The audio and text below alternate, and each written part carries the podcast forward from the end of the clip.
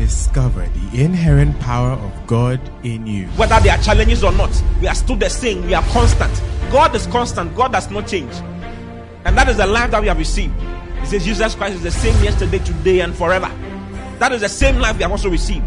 We are also the same yesterday, today, and forever. What kind of life? We, we, we are the same because we have the same life with Christ. So when you think about God, think about you.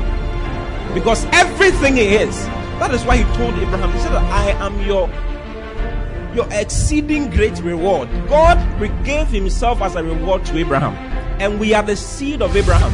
Therefore, we have inherited God Himself. Listen to Pastor Oti Boateng as Christ is magnified in you. God bless you so much for joining us today. It's a blessing to have you, um, to be in your service, in a service with you. This morning, tonight, this afternoon, whatever, whatever time it is where you find yourself, we have a great, great, wonderful man of God who um, is blessed with the word of God, with the wisdom of God. Hallelujah. Hallelujah. And I know that you are going to be blessed. I know that God is going to use this as an opportunity to take you to another level of wisdom with respect to sponsoring his work and pushing for his work to go forward with your finances. It's important that the word of God, the work of God is pushed forward. And tonight or this morning or this afternoon, whichever whatever time it is at your, your end, we are blessed to have the ministry of Dr. George Fred Arthur, my father, who has been a great blessing. I've seen these things that he's going to share with us work in his life over the years. So he's a great testimony and a great example of whatever he's going to share. Whatever he's going to share is, is uh, he's proven it in his life. And I know that it's going to be a blessing to all of us. Hallelujah. So let's welcome with a round of applause the senior man of God, the only doctor I know, Dr. George Wilfred Arthur.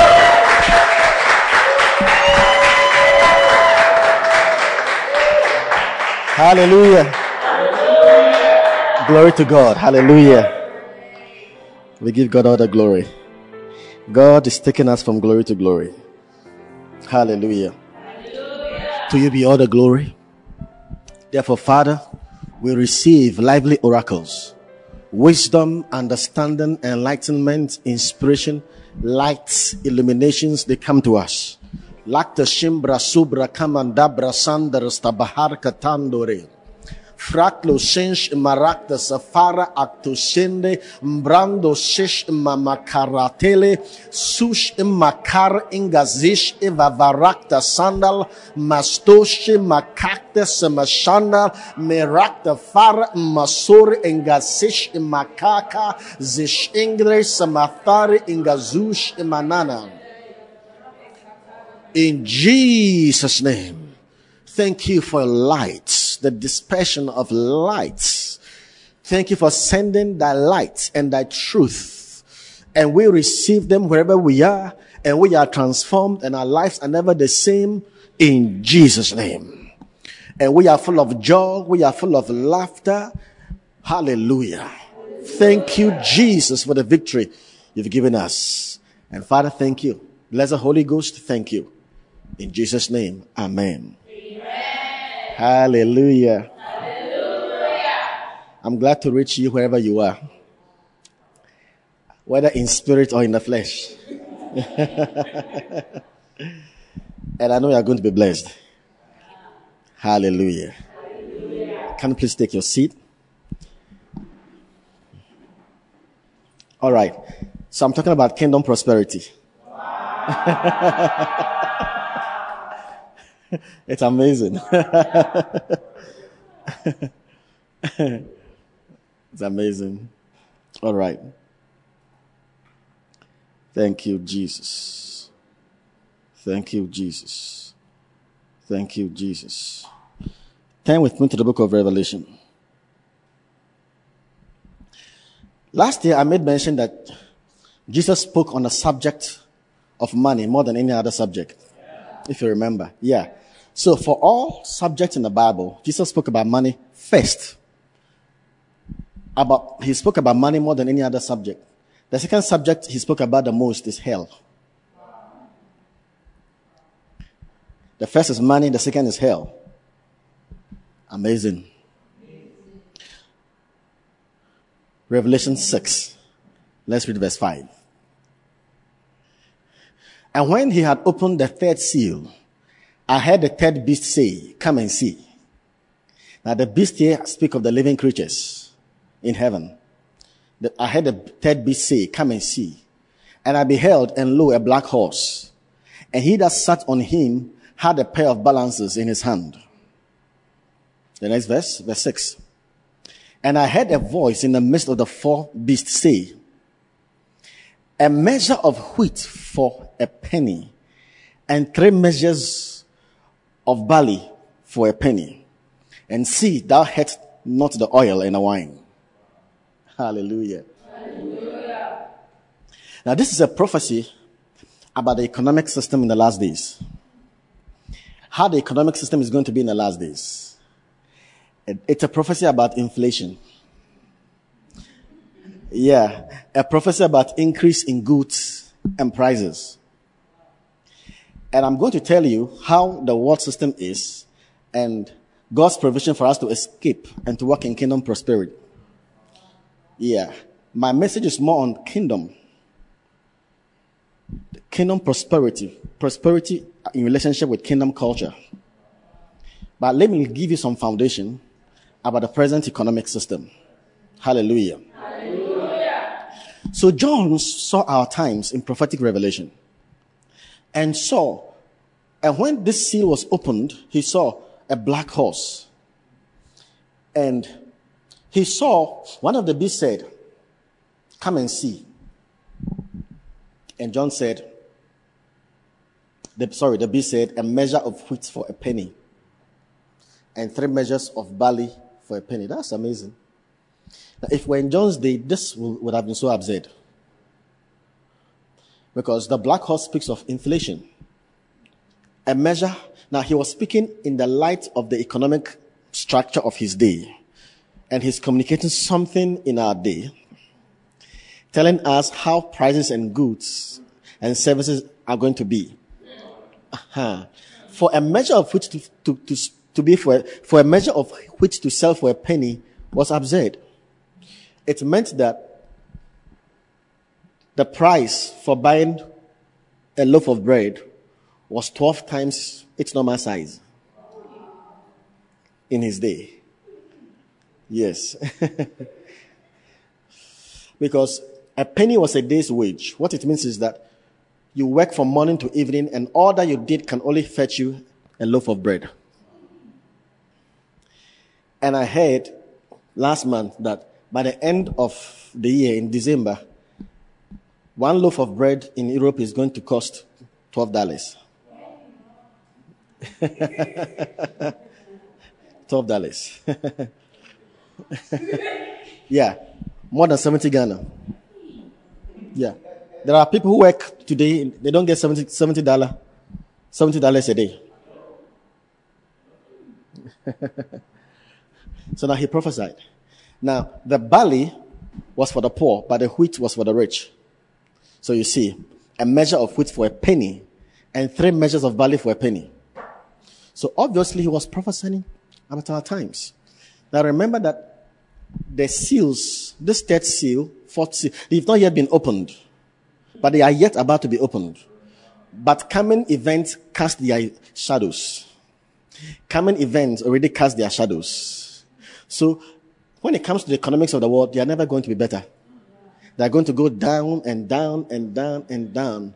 Whilst God's people who know the secret of kingdom operation will go higher and better and better and from glory to glory after the word, it's as if it's, it's getting better. It tries to get better and to get worse and worse and worse. So our hope is not in the world. God loves us so much that he made a divine provision for our health and provision for our wealth.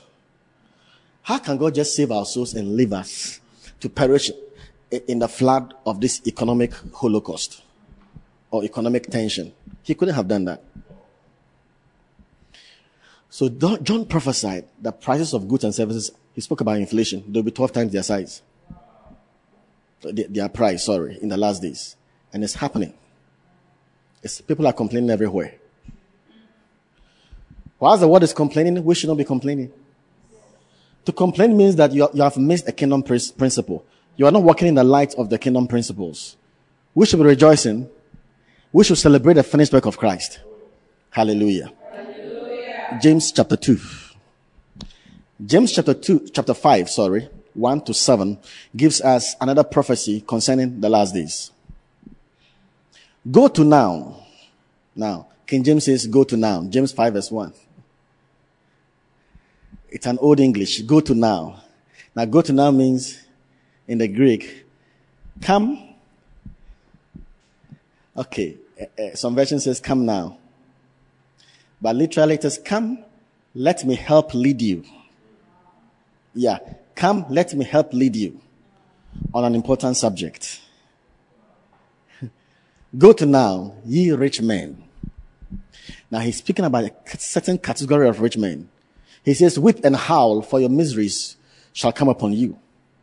Ye rich men. Now the word rich here are for those who are filthy, stinking rich. It's the same word Plato used for the legendary King Midas, that his wealth was unsurpassed. So he's talking about those who are wealthy in this category. But now he's pronouncing judgment upon this rich man. He says, weep and howl, for your miseries shall come upon you. The word miseries is the Greek word for those who are insensitive and who are callous or benumbed, who cannot respond to the needs of others. So these guys are, were wealthy, but they never give. They never respond to people's needs. He says, howl and weep. The second verse. Your riches are corrupted and your garments are moth eaten. You see, the English says your riches, but the Greek says the riches. There's a definite article in the Greek. So not every rich man qualifies in this category. He's talking about those who are wealthy and they're very selfish. The judgment is coming on them. But let me show you what he's saying. The next verse. Verse 3. Your gold and silver is conquered, and the rust of them shall be a witness against you and shall eat your flesh as it were fire. Ye have heaped treasure together for the last days. You have heaped treasure together for the last days. The next verse. Behold, the hire of the laborers who have reaped down your fields, which is of you kept by fraud, crieth. And the cries of them which have reaped are entered into the years of the Lord of Sabaoth, the Lord of the armies. Ye have lived in pleasure on earth and been wanton. Ye have nourished your heart as in the day of slaughter. Ye have condemned and killed the just and doth not resist you. Be patient, therefore, brethren, unto the coming of the Lord. Now, this whole thing is about the last days. Uh-huh. Because in the early verses, he mentions that these guys have heaped up treasure for the eschatos. Treasure for the last days. Now, the word for last days here actually is the word for the last days. The last. In, in the Greek, it's, the word is for a ship that is on a voyage. But en route, it goes through different um, ports. But when the ship gets to its final destination and there's no longer any ports to go to, go to that's the word for last days in this verse. So it has come to its final destination. That's the last days. All right. So this prophecy is about the, about the last days because he said, you have heaped up treasure for the last days. Then he prophesies and goes, goes like, be patient therefore, brethren, unto the coming of the Lord. So this verse, these verses are for us. But from verse 3 and verse 4, it's a prophecy concerning workers in the last days. Economically, he's saying that in the last days, something is going to happen. Workers are not going to receive their due salary. Workers are not going to be paid rightly. Because there is someone sitting somewhere monopolizing the whole system and heaping up riches for himself. So what's going to happen in the last days is that if you work for 5,000 Ghana cedis a month, you are going to get 1,005.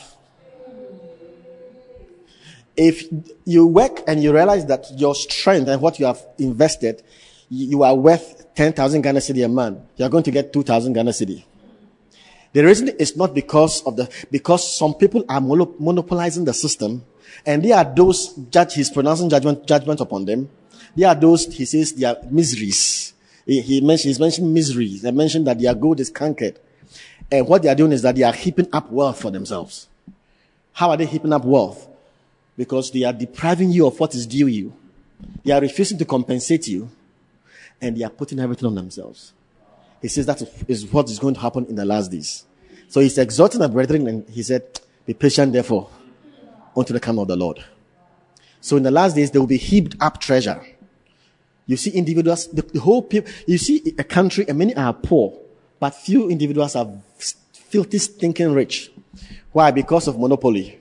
They have hoarded the whole thing for themselves and they're depriving what is due others. That is why we have many strikes in our in our time. Strikes everywhere. Doctors are going for strikes. Nurses are going for strikes. Teachers are going for strikes. And I'm telling you, it will never end.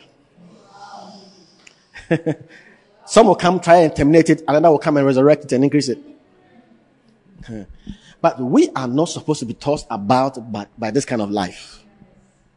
Moko toroboto. In Numbers 23 verse 9, Balaam prophesied and he said, from the top of the rocks I see him. From the hills I behold him. Lo, the people shall dwell alone. They shall not be reckoned among the nations. Brethren, we are not supposed to be reckoned among the nations. We are the church folks. We are a nation within the nations. We are a chosen generation, a royal priesthood and holy nation. We are the holy nation. You see, all nations are common, but we are the holy nation. He, the Bible says we shall not be reckoned among the nations because there is a path cut for us. There is a way God has designed for us. If we are to tread on that path, we will, we will escape totally what is happening in the system. Whilst many are crying and many are complaining, we are at peace. Because uh, whilst we are in this kingdom, we are living by the principles of another kingdom. And brethren, it never fails. And there's no way out until you discover what I'm trying to tell you. That is the way out. Praise God. Hallelujah. Remember that when I spoke at the first fruit conference, I mentioned about Cain and Abel. All the principles, all the major doctrines in the Bible begins in Genesis and they are harvested, uh, they are, they are seeds in Genesis and they are harvested in Revelation. Every major thing is hidden, hidden in the book of Genesis. And who were the first human beings to be born on earth? Yeah. Adam and Eve were not born. Among them which are born of women. Adam is excluded. Eve is excluded. excluded. yeah. The first human beings to be born were Cain and Abel. So in some way, we reflect Cain and Abel in some way and not Adam and Eve. Because we are born. Adam was not born. Adam was made a full-fledged human being. He was never a baby. He never experienced what it means to cry as a baby. Adam never experienced breast milk.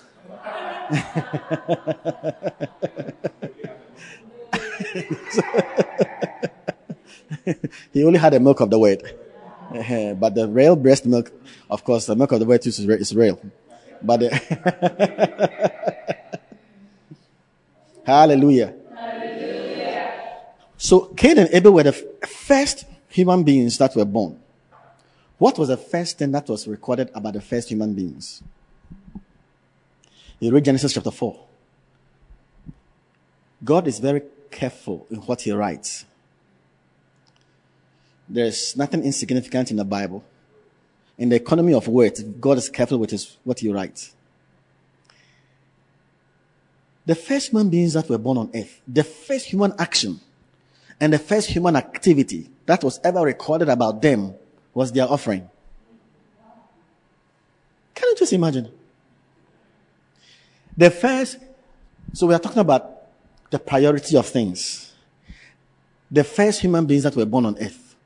The very first human activity, the very first human action, what was first recorded about their lives was their offering. What was God implying? Why did God allow that? Now, it meant that God is saying that giving, offering, and sacrifice will be the base of human society, without which society cannot function. Our giving, our offering, our sacrifices is ordained to be the base of human society, without which society cannot function.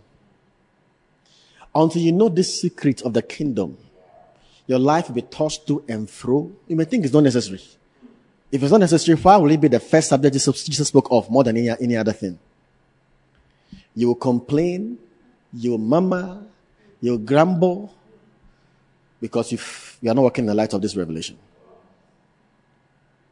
Thank you, Jesus. Hallelujah. Hallelujah. It's supposed to be the base of human society. Society cannot function without it. That's how we are supposed to live. Never come to a place where you think, ah, ah, giving is too much. It's like saying eating is too much. Yeah, because it's your life. That is the principle of living. That is it. It's the base of human society.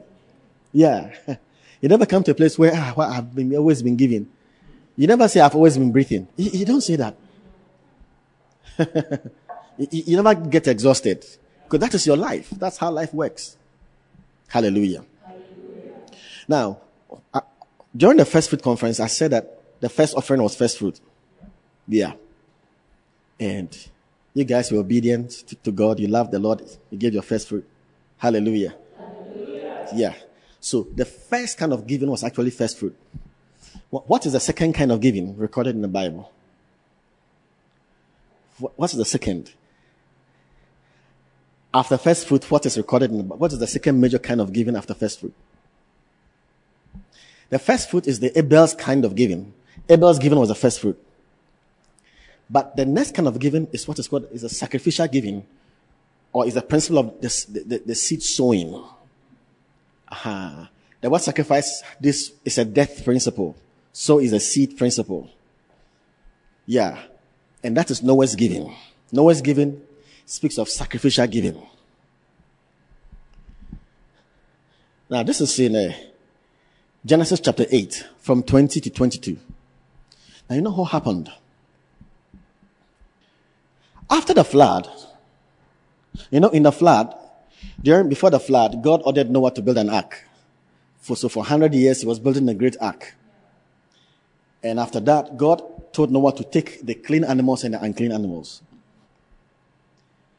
For the clean animals, he, he took them to the ark, seven pairs, then two pairs of the unclean. So he took all the animals into the ark. After the flood, the earth was destroyed he, the ark was opened and these animals came back from the ark. They came out of the ark. You know what he did? After the flood, what was in the ark was a kind of scarce commodity. Because the whole world, if you, you have sheep, you have few sheep. because that was the only, God allowed a small number to be taken into the ark because he had to reserve the species of every kind of animal. So it's just a scarce commodity. One male, one female like that. And they, these animals were to, were to repopulate the earth after their kind. Uh-huh. So Noah went and took the clean animals to sacrifice it to, the, to God. God was shocked. Number one, because this was of a high commodity. The animals in the ark were scarce commodity.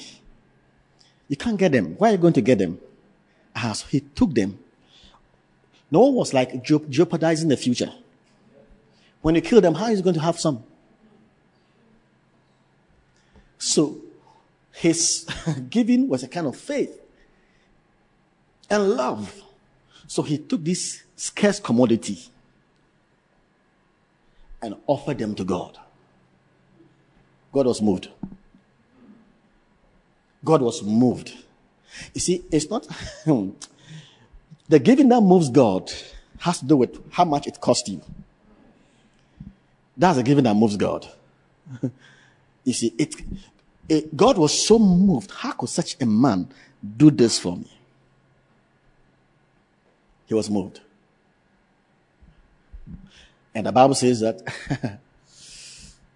Genesis 8:20, and Noah builded an ark and took to, unto the Lord and took of every clean beast. How can he do that? And of every clean, clean fowl and offered burnt offerings on the altar. So we are talking about quality and quantity. Because the Bible says every clean beast. How did he do that? Every.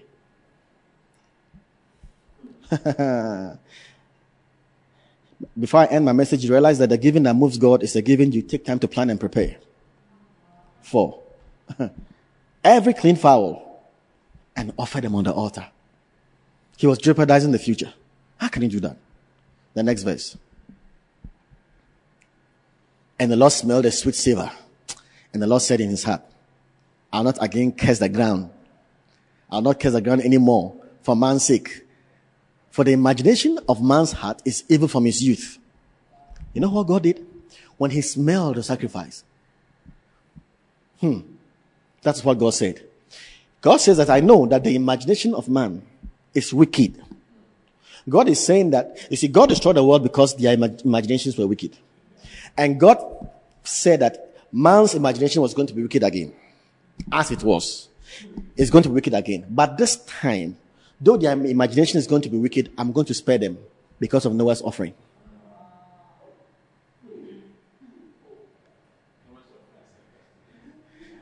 Noah's offering has kept us to date. You know the reason why the world is not destroyed? Humanity has not been wiped away. Noah's offering. Noah's offering. Let me show the nature of the seed offering and the sacrificial offering. Look, when the offerer gives, his offering has the ability to bless his posterity, although the giver is not even alive. Your giving preserves and secures your posterity, although the giver is not alive. Maroka Sandele. Today, although men are wicked, God is sparing men. God, God is not destroying men for their wickedness. He could have wiped the human race far back, but because of Noah's offering, he cannot break his word. My, my, my, my, my, my, my, my, my. Look, there are some people, you see them around. Everything they do prospers. The thing is that they are not even born again. They are not even saved. The guy may be a, a stubborn parliamentarian or a wealthy business guy walking up and down. He respect nobody. But whatever he does prospers. Even you, the believer, when you contest with him, he wins. He has money coming from every side. Favor comes to him from every side. And he is thinking it's because of his hard work and ingenuity. That's why he's been blessed. But he doesn't know that 200 years ago, his ancestor who knew the Lord took an offering and went to God and gave that sacrifice to God and spoke some words. And God, who cannot break his word, even after 200 years, is respecting the word and the offering and the seed and the sacrifice that was given centuries ago. Uh, that's what seed does. It can preserve posterity 300 years, although the giver is not around. That's what God did to Noah. So the guy is prospering, but he's thinking he's a cause. He doesn't know that down through the ages, one of his ancestors gave, and that is the giving that is preserving him. That's what giving does.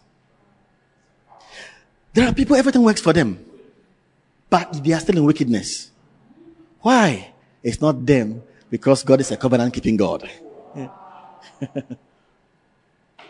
it's amazing. You see someone around a minister, he's prospering. But you see, his grandmom went to that old Presbyterian church and gave cassava and plantain and all that she had to, to, to that Presbyterian minister. And that Presbyterian minister said, I bless you and your descendants because of your giving. And the covenant keeping God is honoring his word. And although the grandmom is not around, all the blessings are coming to him. And he thinks it is him. Although he's wicked, God still prospers him because God cannot break his word.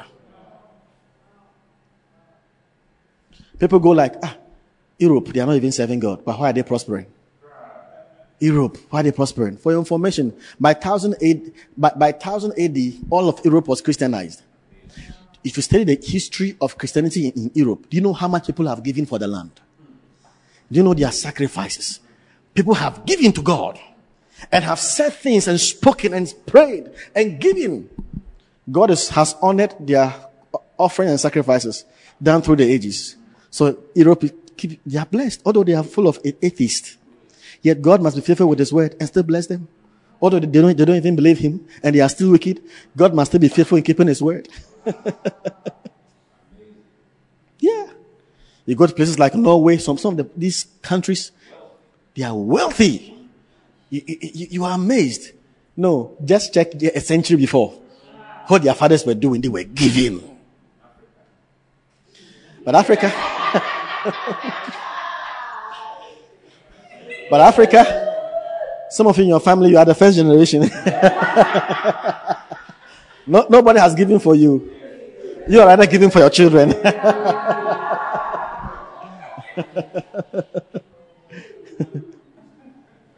Hallelujah. Hallelujah.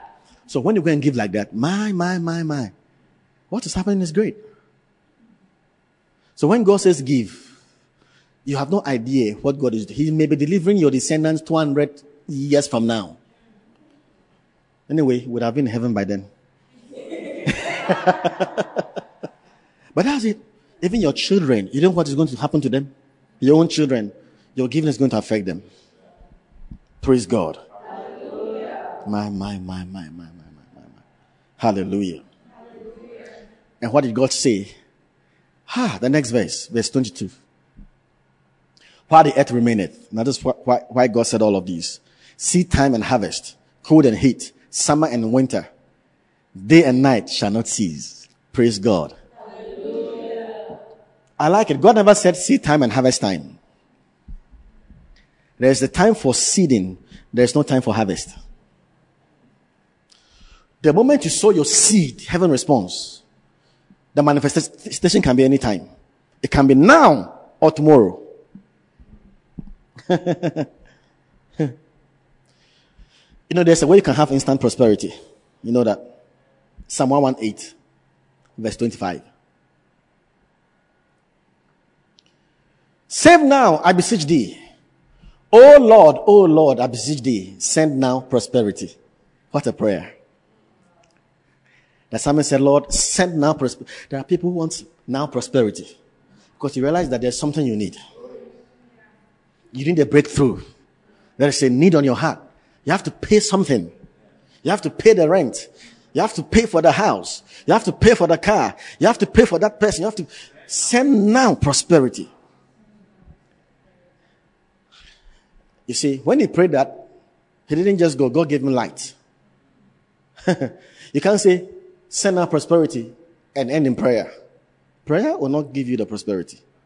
But prayer can give you light into what to do to attract the prosperity. So the psalmist prayed and said, send now prosperity. So how do you access now prosperity? The next verse.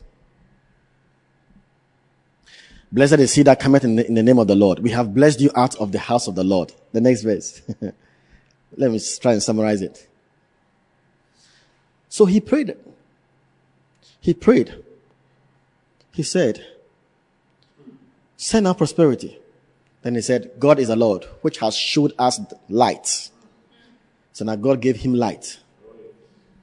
God has showed us light. He was praying, Lord, we need now prosperity. But he said, God has shown us light. What was the light? Bind the sacrifice with cords, even unto the horns of the altar. So that now prosperity deals with the sacrifice. I like it. It says, bind a sacrifice with cords. You have to bind it. Sometimes the sacrifice is stubborn. It wants to run away. You put the sheep on the altar, it, it, must kill it. Because if you don't bind it, it will try and run away. That money in the bank, God, God is calling for it. God is calling for it. the word sacrifice in Greek means tusia, to kill and to slaughter for a purpose.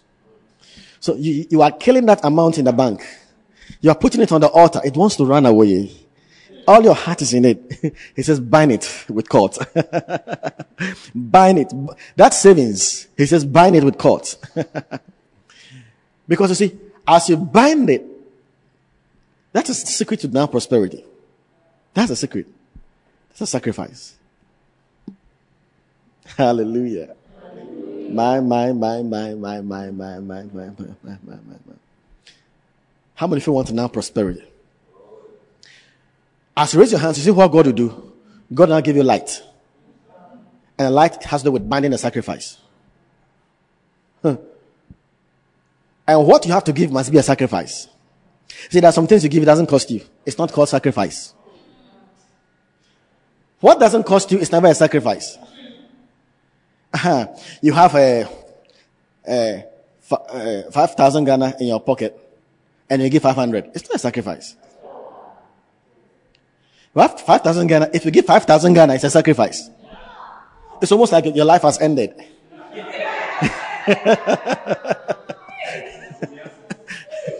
so, hey, where am I passing?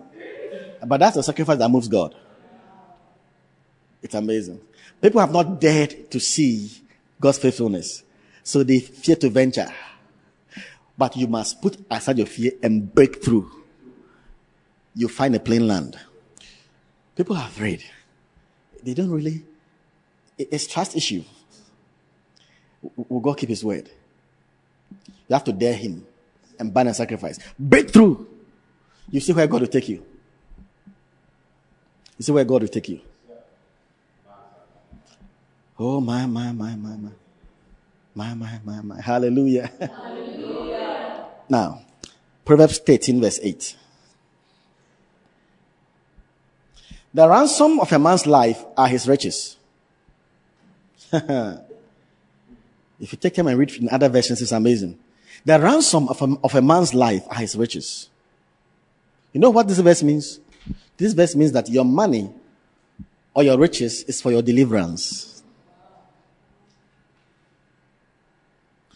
The ransom of a man's life are in his riches. Why does God give you money? Your money, the money in your bank account, is not just for eating. It's not just to take care of your life. It's for the ransom of your life. Hmm. Understand that there are certain things that does not answer to prayer. There are certain things to that doesn't answer to fasting. There are certain things that answers to both fasting and other, other stuffs. You see, God wants you to walk in his principles. Hmm. The ransom of a man's life are in his riches. Hmm. Pastor Chris said a man came to him. He had HIV. Uh-huh. With a nice car, he was dying. I mean, he was dying. He said he has tried everything. It's not working. Doesn't know what to do. He was speaking. Pastor Chris was just looking at him. So you don't love the Lord. What is your car doing? If were crazy enough, you'd have given your car to the Lord. Because the ransom of a man's life are in his riches. That giving is, is the ransom of your life. You say you have nothing to give, but you came in a nice car. You could have given it. Pastor Chris said the man died and the car was still alive. The car was still around. so if you die, the car will still be there. Yeah. So you are looking for a job. The ransom of your life and your riches. Sow a seed. Seed. You're looking for, you want to live in a nice house. Seed. the ransom of your life is in your riches. You want to be delivered from mental torture. The ransom of your life is, the ransom, your deliverance is in your riches. That's what the Bible says, money answers all things. God has given the money as a principle to be the ransom of many things. That sickness, the doctors, you've done everything. You've confessed.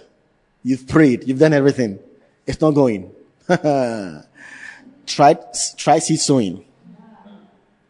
Direct it to that place and see what will happen. Your marriage is not working. Sow a seed. Things are not working. You are, you are full of frustration and depression. Sow a seed.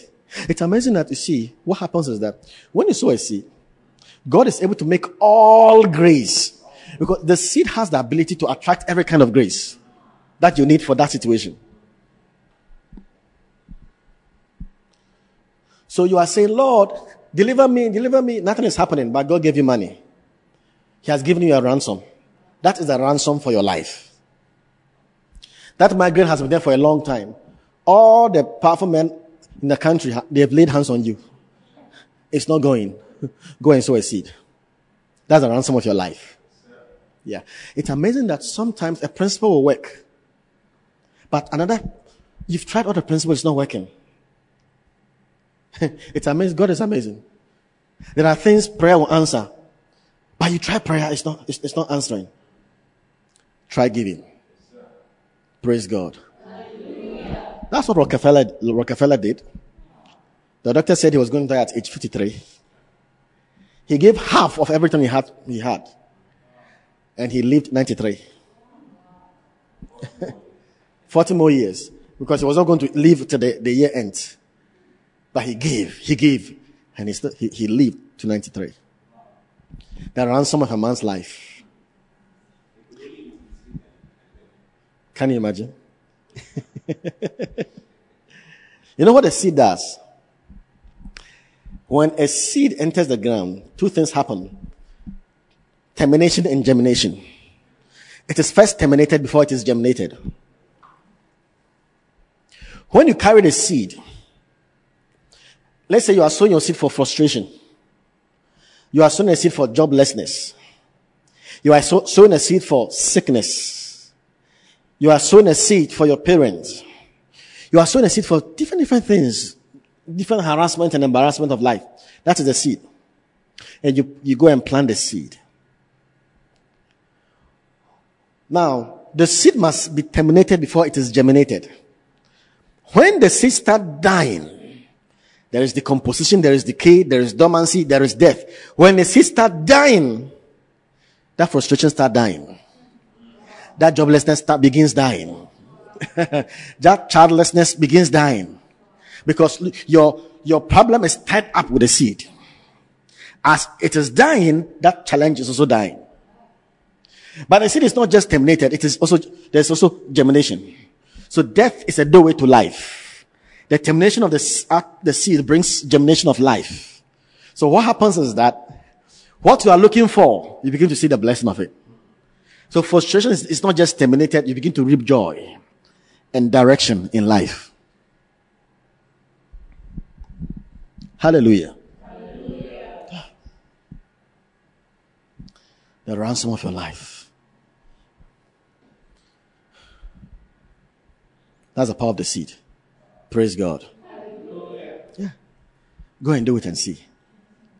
Ah. Oral Robert was on a sick bed faith, faith evangelist.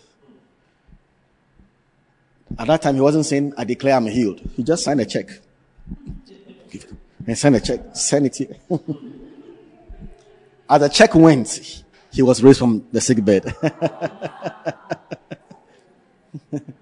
he was raised from the sick bed. the ransom of a man's life are in his riches. Your deliverance is in your wealth. Yeah. You are going to give birth to a child. The doctors are saying there are complications. Listen, take a seed and go and sow. take a seed and go and sow and sleep. Hmm, that is it. the ransom of a man's life is in his wealth. Yeah. It's amazing. It works. Glory to God. You know how Solomon got his wisdom? He didn't get it by prayer. He didn't get it by prayer. His giving attracted the presence of God. It is when he had given a thousand bullocks that God couldn't stay on his throne. God was moved. He said, Who is this? And what is this? He came to his room and God said, What do you want at all? So his giving provoked God's manifest presence. Then God gave me a plain check. What do you want? I said, Lord, I don't need anything. I don't need money. And that granted him the greatest wisdom unto Christ. How did it come? By giving. God is able to make all the grace. So you can give for academic success. You can give for academic intelligence because you can attract that kind of grace to you. Hallelujah. My, my, my, my. You, you, have to just give, give, give, give, give, give, give for that business. Give, give, give. Give. 1999, the Lord spoke to me. I didn't even understand what God said. I was lying down, I heard a voice. The voice said, When you give, I will deliver you when the powers of darkness shows up. I didn't know. I didn't have any scripture proof for it. How can giving, I was so shocked. How can giving deliver the power of darkness? Later on, I got to understand. The ransom of a man's life are in his riches. Hallelujah. Hallelujah. Praise God. Now, let's come to kingdom prosperity. But we are still talking about kingdom prosperity. Hallelujah. All right. Matthew chapter 16, verse 19. Matthew 16, verse 19. Jesus said to Peter, And I'll give unto thee the keys of the kingdom of heaven. And whatsoever thou shalt bind on earth shall be bound in heaven, and whatsoever thou shalt loose on earth shall be loosed in heaven. Say, I'm giving you the keys of the kingdom. What you allow on earth shall be allowed, and what you disallow shall be disallowed. All right. It's not a key, but keys. So for the kingdom to operate in the kingdom, you need to know the operational keys for everything, for every door in the kingdom. The fact that there are, there are keys means there are different doors. You see, keys represent authority and access. Authority and access. He didn't say, I give you a key. He says, the keys. The keys. The keys. So there are many doors to open. There are many doors to open.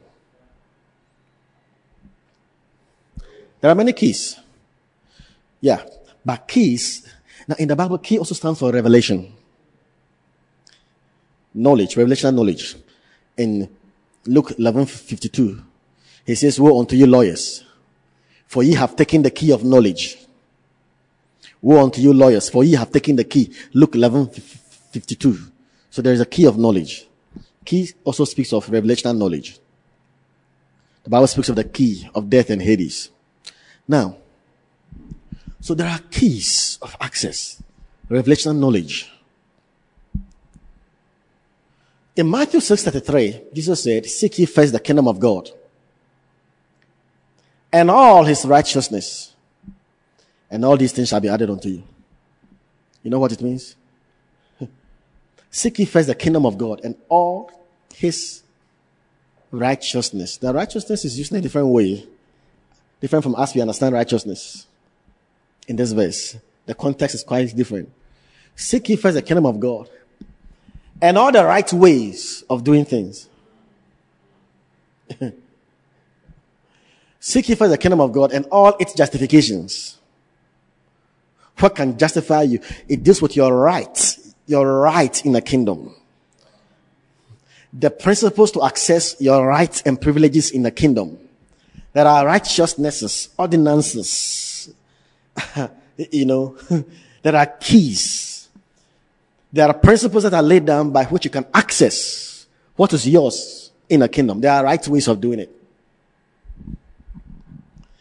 Now, when Ghana, now, the church system is a kingdom system. Now, we are operating in the kingdom of heaven. When the Bible speaks of the kingdom of heaven, it's not heaven.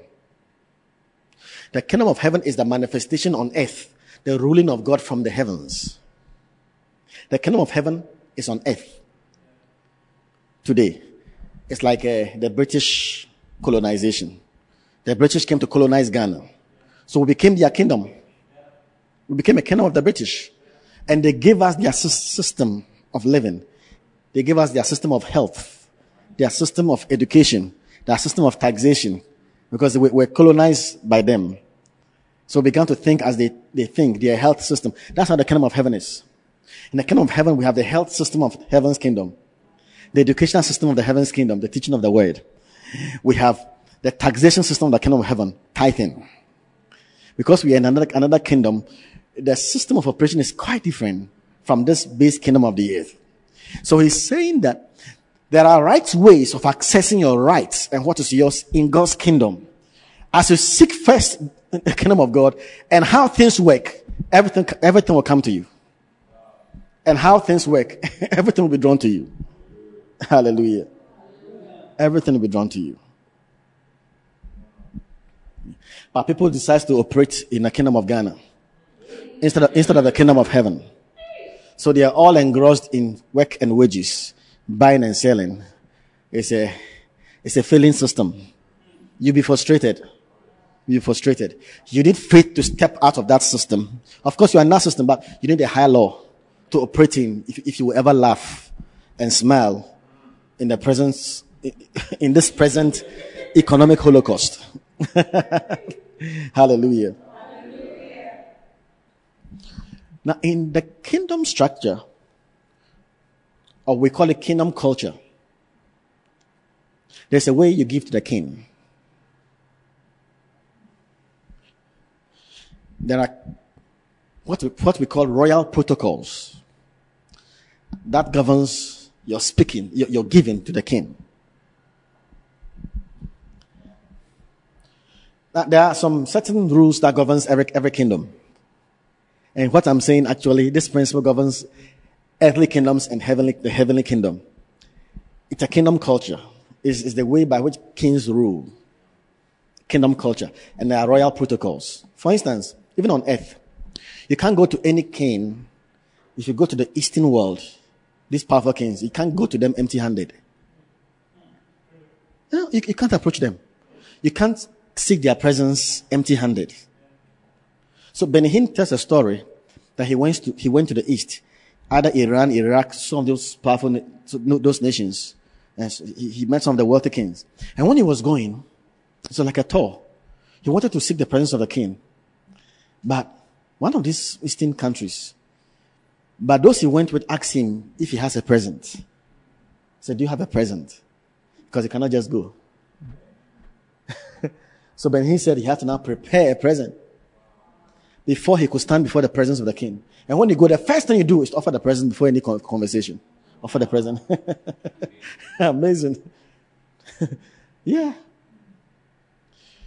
Your gift communicates what you feel about the king. Hmm. Your gift, and you see, when you meet the king, you have to give carefully. What you give is very important because it communicates your attitude towards royalty. Malo menola masanalana.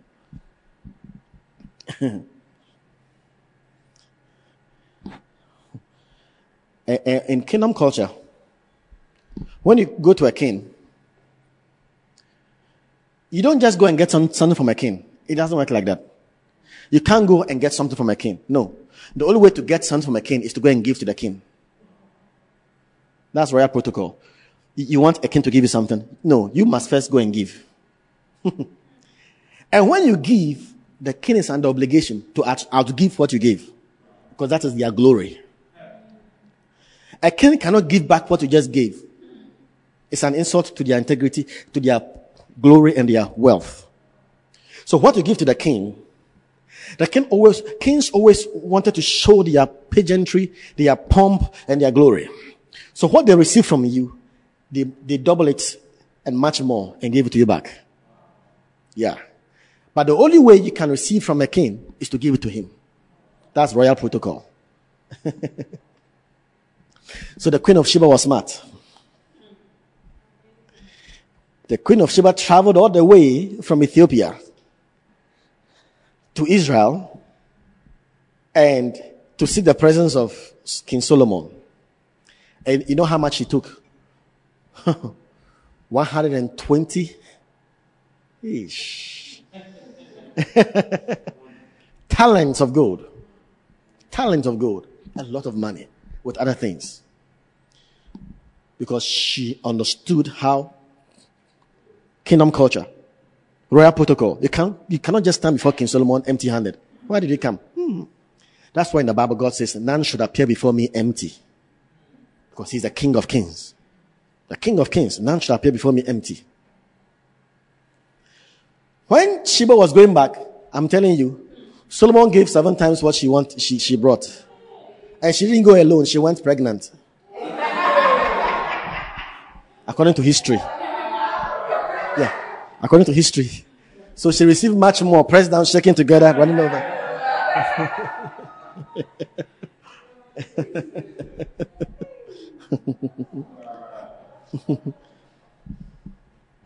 That's what happens.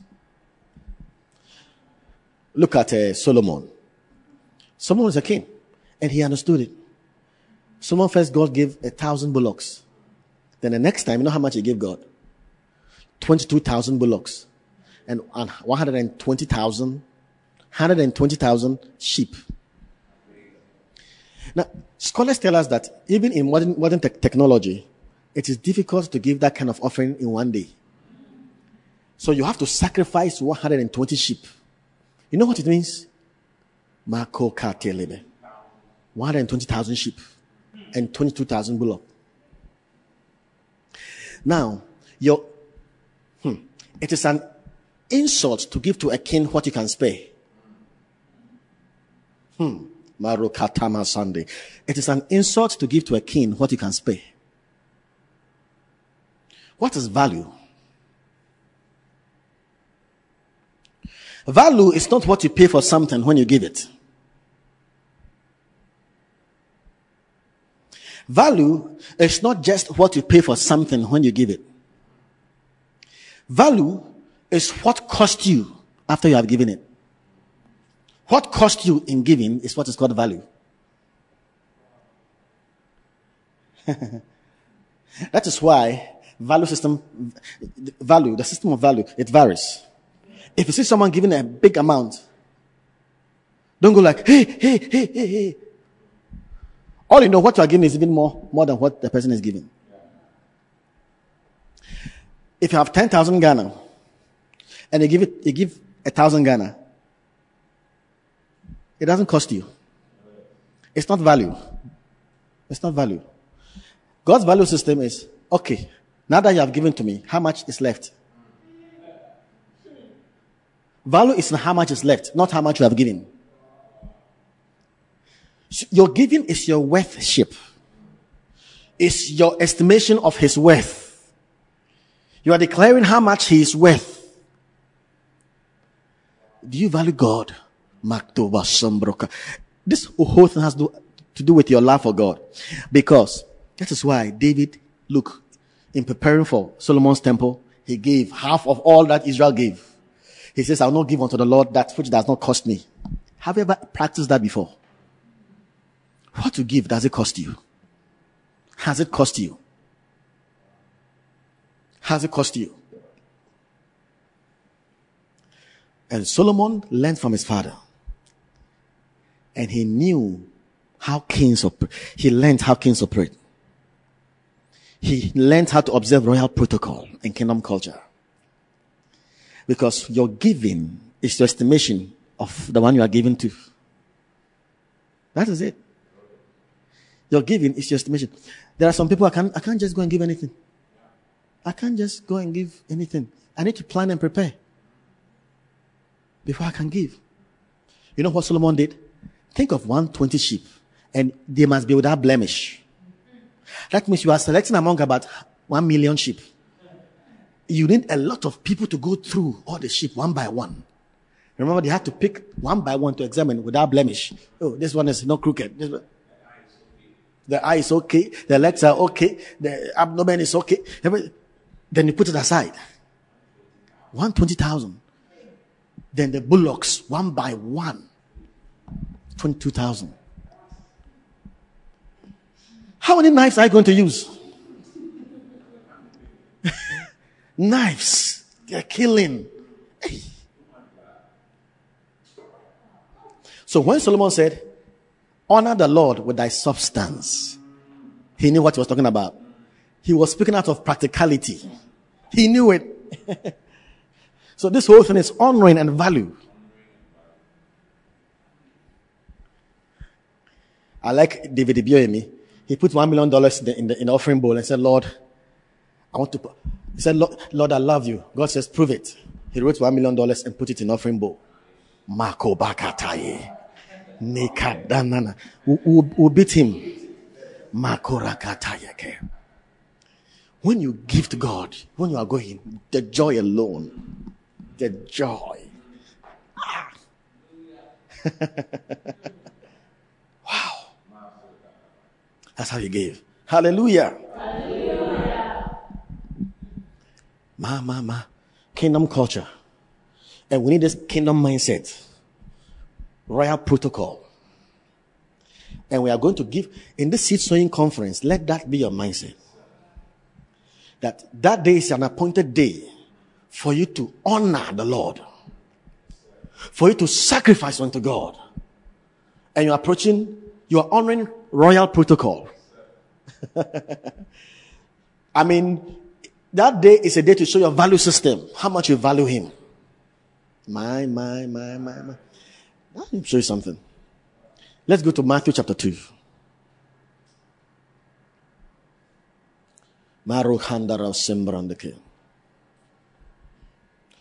Matthew chapter 2. Royal protocol. I want to show you how giving is done.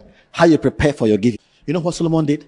Think of 120 sheep and they must be without blemish. That means you are selecting among about 1 million sheep. You need a lot of people to go through all the sheep one by one. Remember, they had to pick one by one to examine without blemish. Oh, this one is not crooked. This one. The eye is okay. The legs are okay. The abdomen is okay. Then you put it aside. 120,000. Then the bullocks, one by one. 22,000. How many knives are you going to use?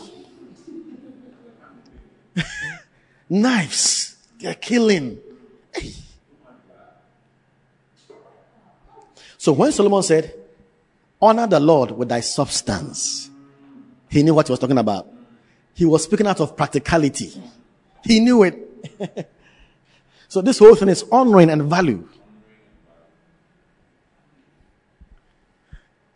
I like David Ibiyeomie. He put one million dollars in the, in the, in the offering bowl and said, Lord, I want to put, he said, Lord, Lord, I love you. God says, prove it. He wrote one million dollars and put it in offering bowl. Marco Bakataye. Nekadanana. We'll beat him. Marco Rakataye. When you give to God, when you are going, the joy alone, the joy. Ah. wow.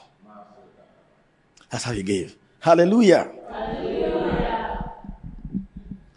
Ma, ma, ma. Kingdom culture. And we need this kingdom mindset. Royal protocol. And we are going to give, in this seed sowing conference, let that be your mindset. That that day is an appointed day for you to honor the Lord.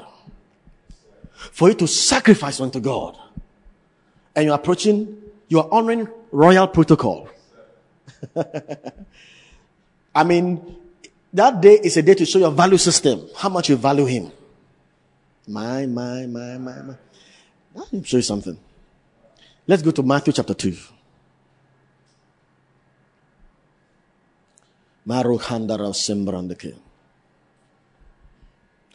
Matthew chapter 2. Royal protocol. I want to show you how giving is done. How you prepare for your giving. Now, when Jesus was born in Bethlehem of Judea, in the days of Herod the king, behold, there came wise men from the east to Jerusalem. The Bible said there came wise men from the east to Jerusalem. Now, the word wise men is the word magi. Magoi, where you get the word magi. The Bible says the magi came from the east to Jerusalem. Let me tell you who the magi were. For information, the Bible never said three wise men. It's wise men. Who were these magi? The magi, for information, were the most powerful people in the ancient world. They themselves were kings with their kingdoms, but the magi were kingmakers. There were those who enthroned kings and there were those who dethroned kings in the Roman world and in the East. So what happened was that with one word, just one word from their lips, you are dethroned. Just one word from their lips, you are enthroned.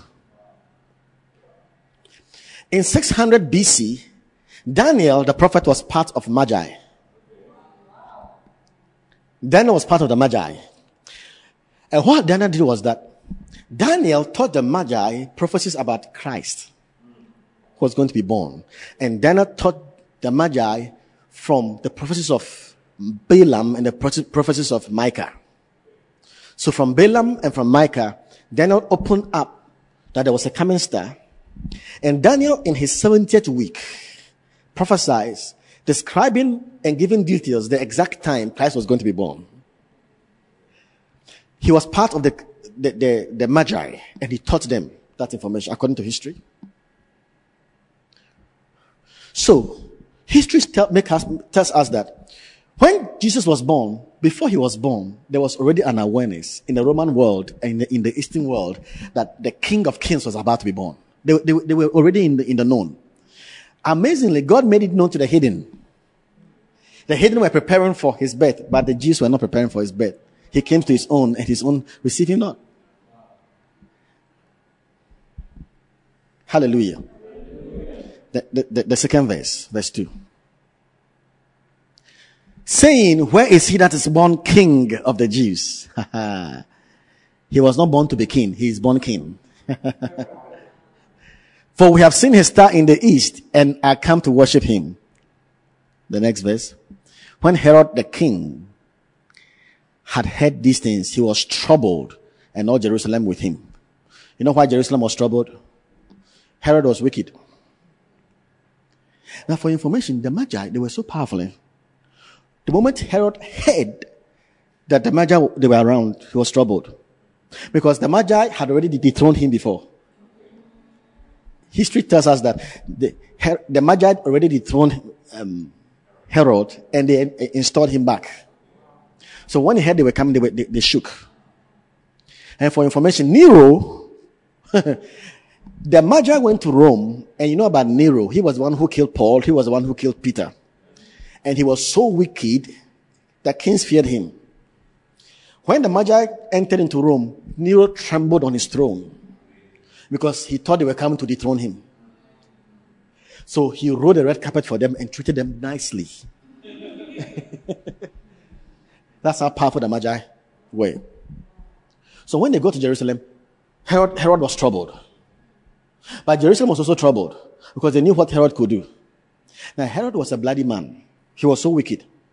And he was the most insecure person I've read in human history. he was so afraid that someone would take his throne. He was intimidated that his wife, he, he, he once said he felt his wife had his her eyes on his, on his throne. So he killed his wife. Then he felt his brother-in-law had an eye on his throne. Then he killed his brother-in-law. Then he killed his three children because he felt that they had eyes on, on his throne. And when he became, Herod, when he became a king, destroyed all the Levitical priesthood.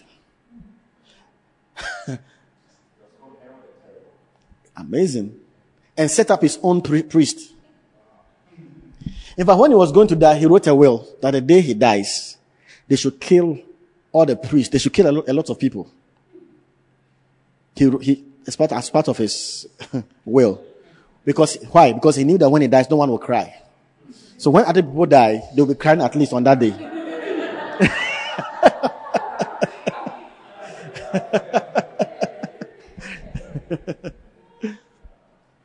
so he was troubled.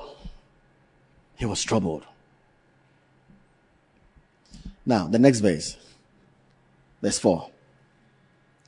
And when they had gathered all the chief priests and the scribes, okay, they inquired when Christ or where Christ should be born. All right. All right. Look at verse 9.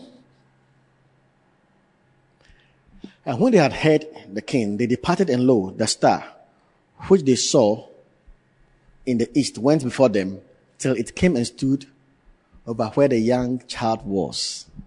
Now, People think the wise, the Magi were three. No, never. No, when you study history, the, when they are moving, they travel they with thousands of servants. with a caravan. They travel with cargo. They travel. When they entered Jerusalem, the host, the host, the Bible said the city was moved. If they were three, they wouldn't even have recognized them. yeah, the city was moved. How can the whole city be moved? by three people walking, walking somewhere who, are, who have lost their way. they traveled with thousands, the Magi. For information, they were the wealthiest people on the planet also. The wealthiest people. And now, what happens is that when, according to royal protocol, when um, a king is installed into kingship, they prepare to give their gifts, their money to the king. But how much they give is directly proportional to the wealth of the king. So according to the law of kings, according to the law of kings and enthronements by the Magi, the least of all kings, the least of all kings ever to be enthroned receives 110 kilos of gold from them, which is $5 million. That's the least of all kings. That's the least.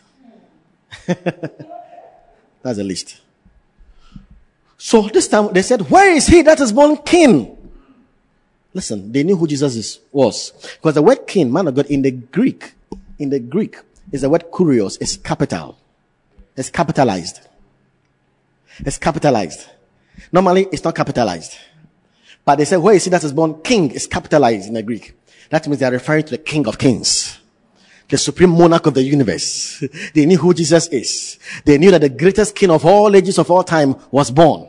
Ma, ma, ma, ma, ma. And they knew that they had to go and present their gifts to honor the king. Now, when Jesus was born, they knew when he was born, but they didn't go immediately. Listen, when Jesus was born, the Magi went after two years. The wise men went after two years. Sunday school.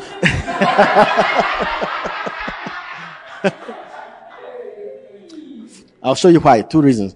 So Sunday school and um, Jesus movies, it's as if when Jesus was born, the first thing is that Jesus was born in Bethlehem. The Magi didn't go to Bethlehem. They went to Nazareth. They didn't even go to Bethlehem. But all movies show that they went to Bethlehem. But the Bible doesn't say so. And the Bible says that they went and they departed till they came where the young child was. At that time, in the Greek, Jesus was not brephos. When Jesus was born in Bethlehem, he was a brephos, newly born. But this word is the word paidion. Paidion is a, a, a child learning how to walk. It's a word for a two-year-old child in the Greek. so they came to where the Paidion was. They didn't go to Bethlehem. It was two years after. They went to Nazareth and they didn't go to the baby Jesus. They went to the Paidion. Why did they take two years to prepare? Because they knew they had to honor the supreme monarch of the universe, the king of kings. It takes time to prepare. They, they couldn't just come anyhow and offer their gifts. That would be dishonoring. That would be against kingdom culture and royal protocol. Hmm. because how, what you give to the king communicates your feelings about him. What you give to the king describes how much you value him. What you give to the king describes your attitude towards him. Ma, ma, ma, ma, ma, ma, ma, ma, ma. Oh, ma. You know why we are preaching at this time? By the time we have the seed sowing conference, it's enough time for you to prepare. You are not using two years, but the month you have, prepare. I'm telling you, prepare. Prepare well. My, my, my, my, my, my, my. And look at what they did. The next verse, verse 10. Verse 11. They were exceedingly joyful. And when they came to the house, they saw the young child, again the young child, the paidion. he was a child, he wasn't a baby.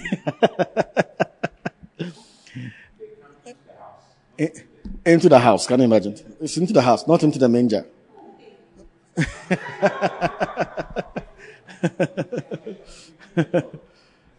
they worshipped him, and when they had opened their treasures, Lobakarat Sunday.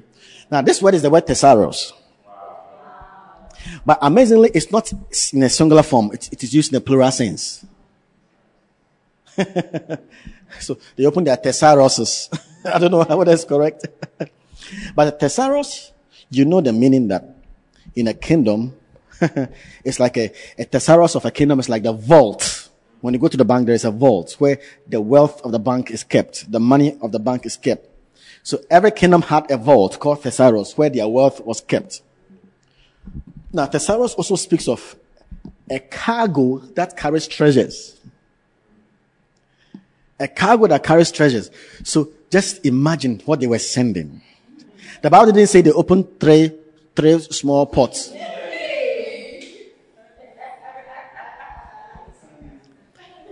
We're talking about caravans, cargo.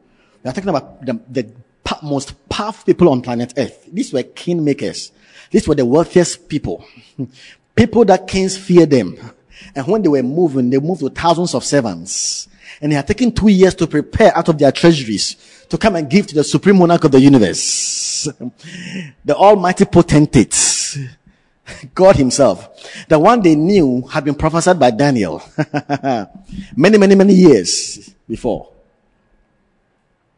400 years before, 500 years before, Daniel had prophesied and spoken about him. So they were ready. Two years to prepare. The Bible says they opened their treasures and presented. Hmm. The word presented, amazing. It's not the ordinary word for present. It's a word for carrying things. Some current, current stuff. So all these servants came carrying and offloading. Carrying and offloading. They carried and they offloaded. offloaded. gifts, and the gifts in Greek is plural. My, my, my. So Mary, Jesus' family became the wealthiest. they were the wealthiest on the planet. They were the wealthiest. Yeah. Now, Jewish history, when you go deeper into history, you understand that uh, Jesus was a relative, Mary was a relative to Joseph of Arimathea. And yeah, Jesus' uncle, and they gave him the charge to oversee the family's um, finance. So he was the wealthiest man in Israel at that time.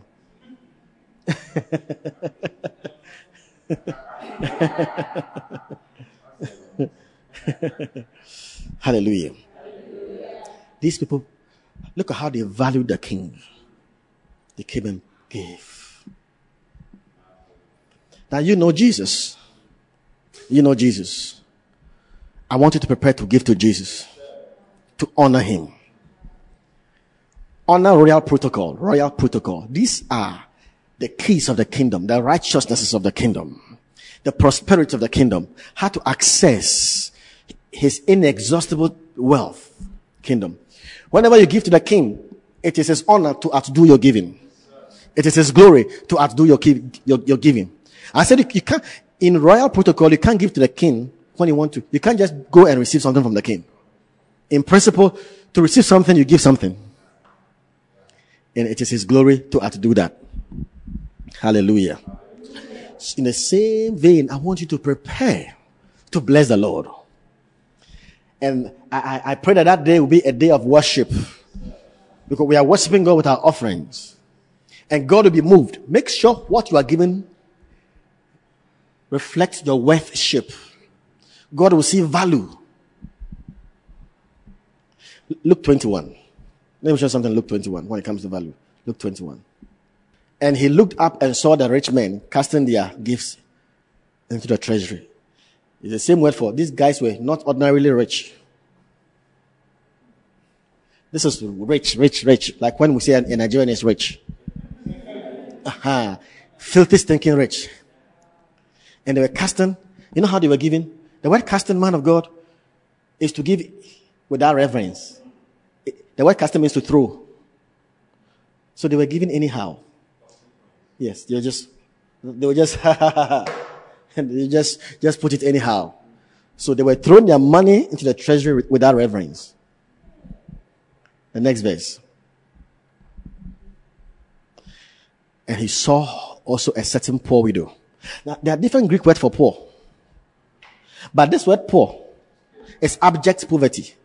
One who is so poor that he makes his living by begging. That's the word for poor here. so she was really poor. In fact, the poor called her poor.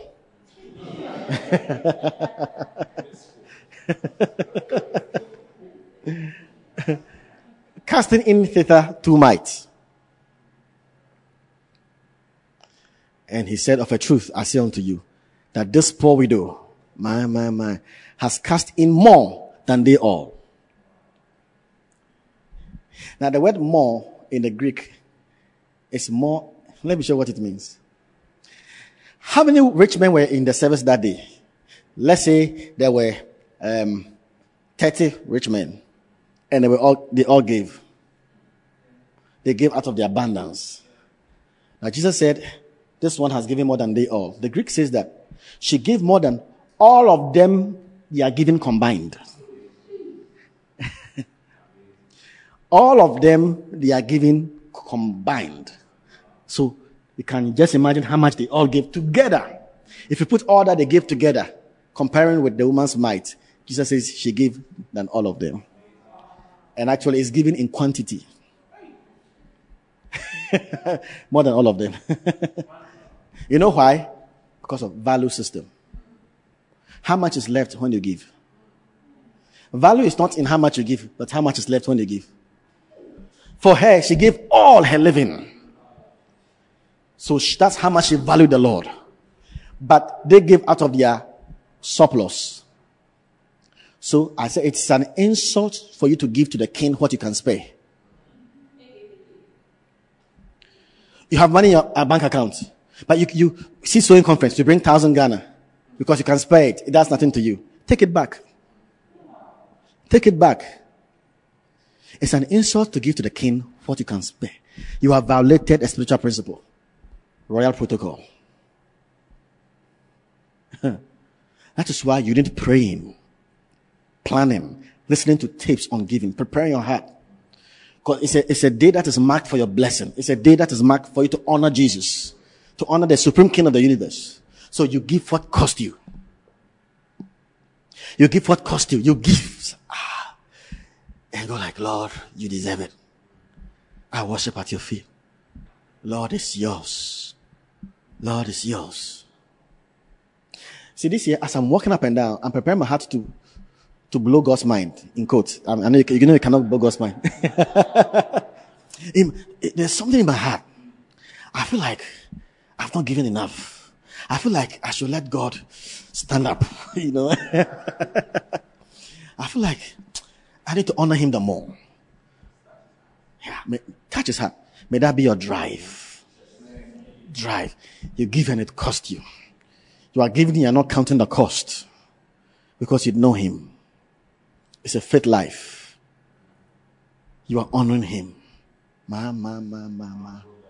If the hidden kings could do this, and they reaped years after when Thomas was taking the gospel to India, he passed through the east. And history tells us that Thomas met the Magi. He met the Magi and Thomas actually sat with them and told them the whole story of Jesus. Because they didn't know the whole story. He told them the whole story and they all believed. They received Christ and they were all baptized and they became the disciples of Jesus. Hallelujah. when he was on his way to send the gospel to India. And when we go to heaven, we are going to see things. Oh. So all of these videos, we are going to watch all of these. it's amazing. It's amazing. They sold their substance, but they reaped something higher. Ma, ma, ma, ma, ma, ma. Hallelujah. Hallelujah. And people go like, there is no excuse to say, I am so poor, I have nothing to give. What kind of thought life is that? It means you are conditioning, your, conditioning yourself to be poor forever.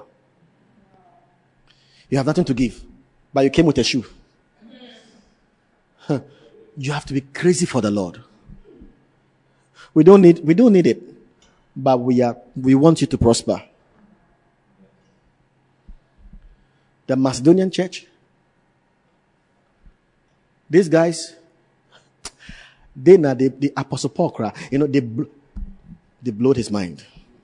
Because the Macedonian church, they were the poorest church, but they became the wealthiest church.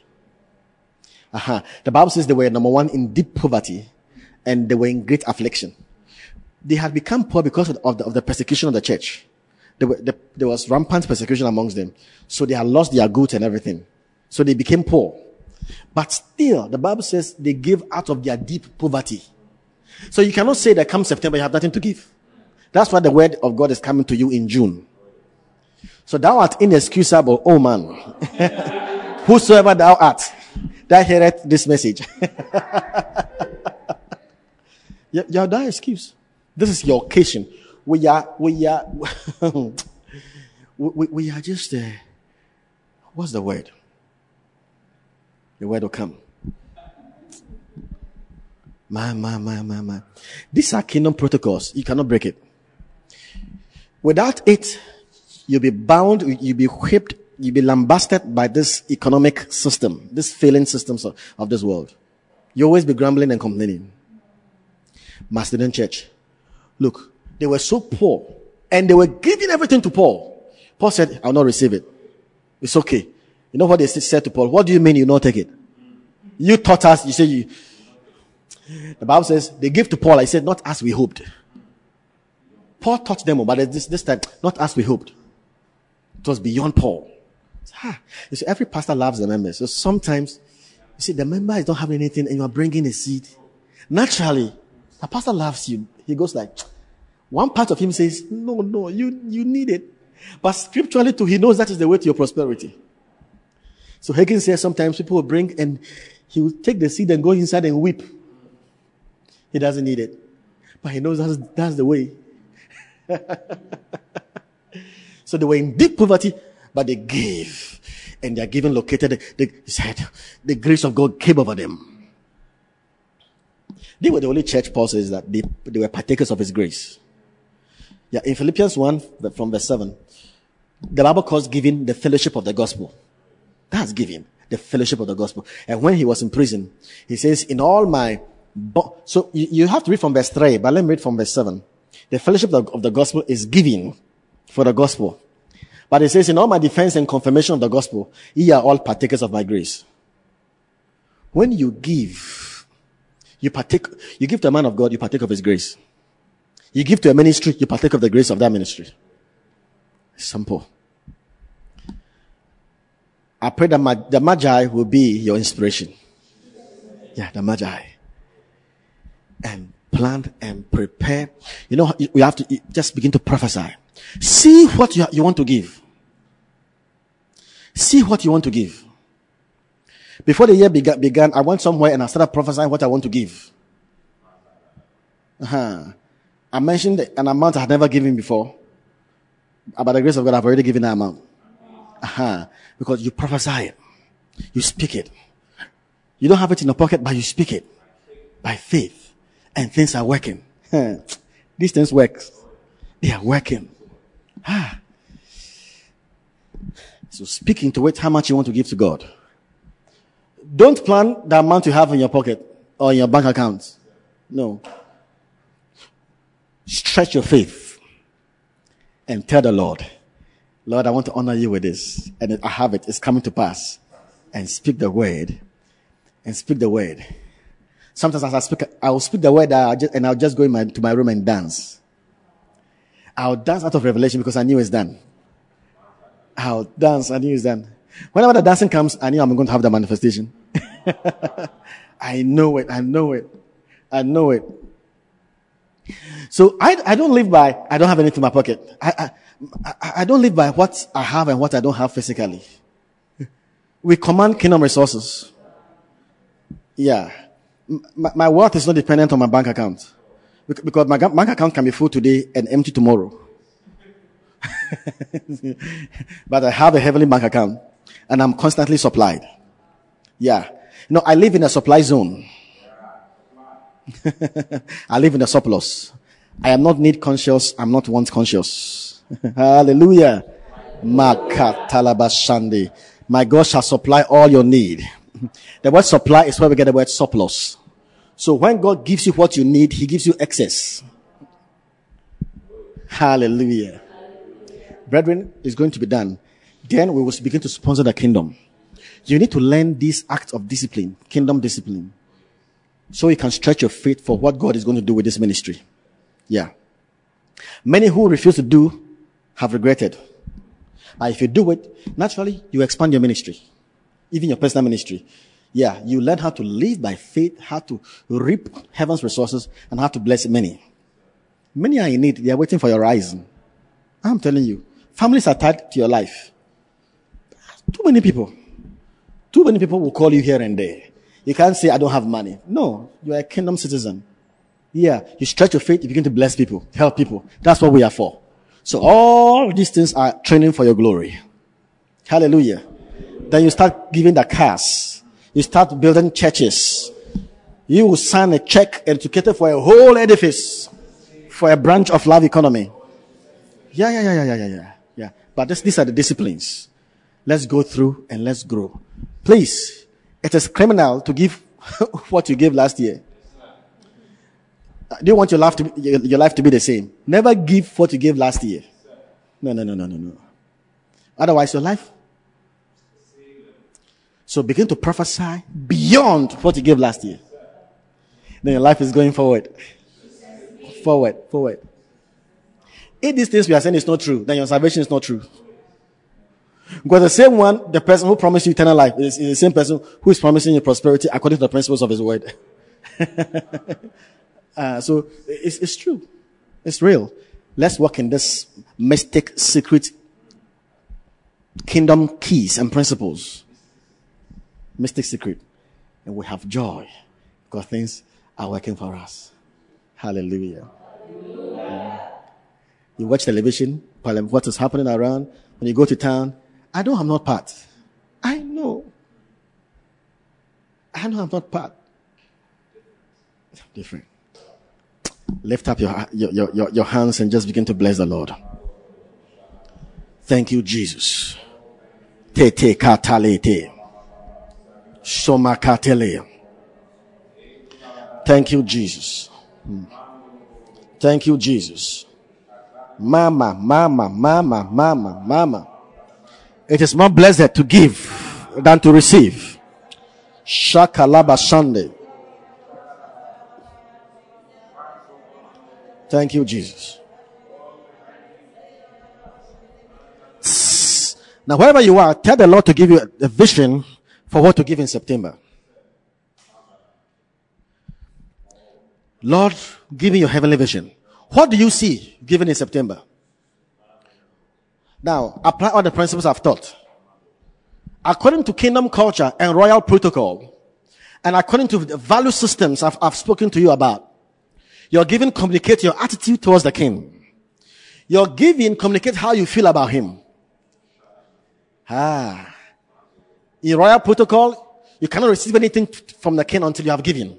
And he will outrightly outgive what you give. It's all about worship. It's all about sacrifice. Noah gave scarce commodity and God was moved and God spoke. What do you see yourself giving? Um, your, your vision is not according to your bank account. It's according to the riches of his glory. What do you see? What do you see? Tell the Holy Ghost to give you vision as in what to give. The Shambra, Nele, Cassandra. Talk to him. Say, Lord, put your vision in my heart. Put your vision in my heart. Your vision in my heart.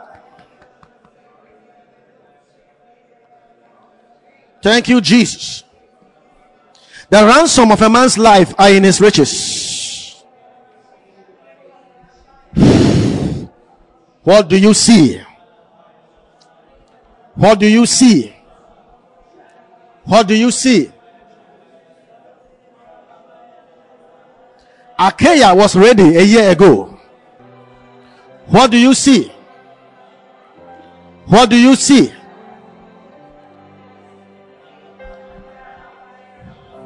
Will it honor the King of Kings?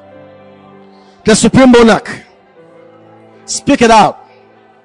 Say it. You are giving what you have never given before. You are giving the greatest sacrifice ever. You are giving the greatest sacrifice ever. You are giving what you have not given before. You are giving what you have not given before. Thank you, Jesus. Thank you, Jesus. And as you give your best, God will give you his best. Thank you, Jesus. Thank you, Jesus. Father, thank you for the opportunity to appear before you not empty, but to honor your, your kinship, your kingliness, your royalty. Thank you for this privilege you've given us. In September, we are going to honor kingdom culture and royal protocol and give you our best, responding to how much we value you and our attitude, attitude towards you. For where our treasure, our heart is, our treasure will also be there. We are declaring that our heart is thine and we are yours. Thank you, Father, for giving us this vision. This vision will expand and we are given what you have never given because you will give back to us what you have never given back, given we have never experienced in, in the physical realm. To you be all glory, praise, and honor forever. God bless you for listening. We pray that the Word of God will be rooted and grounded in your heart as you give attention to the Word. Kindly follow Pastor T and Love Economy Church on all social networks for more of God's Word. Don't forget to subscribe to the Pastor T podcast. Simply search for Pastor T on any podcast app, plug in, and enjoy God's Word. Visit our website at loveeconomychurch.org for more information. God bless.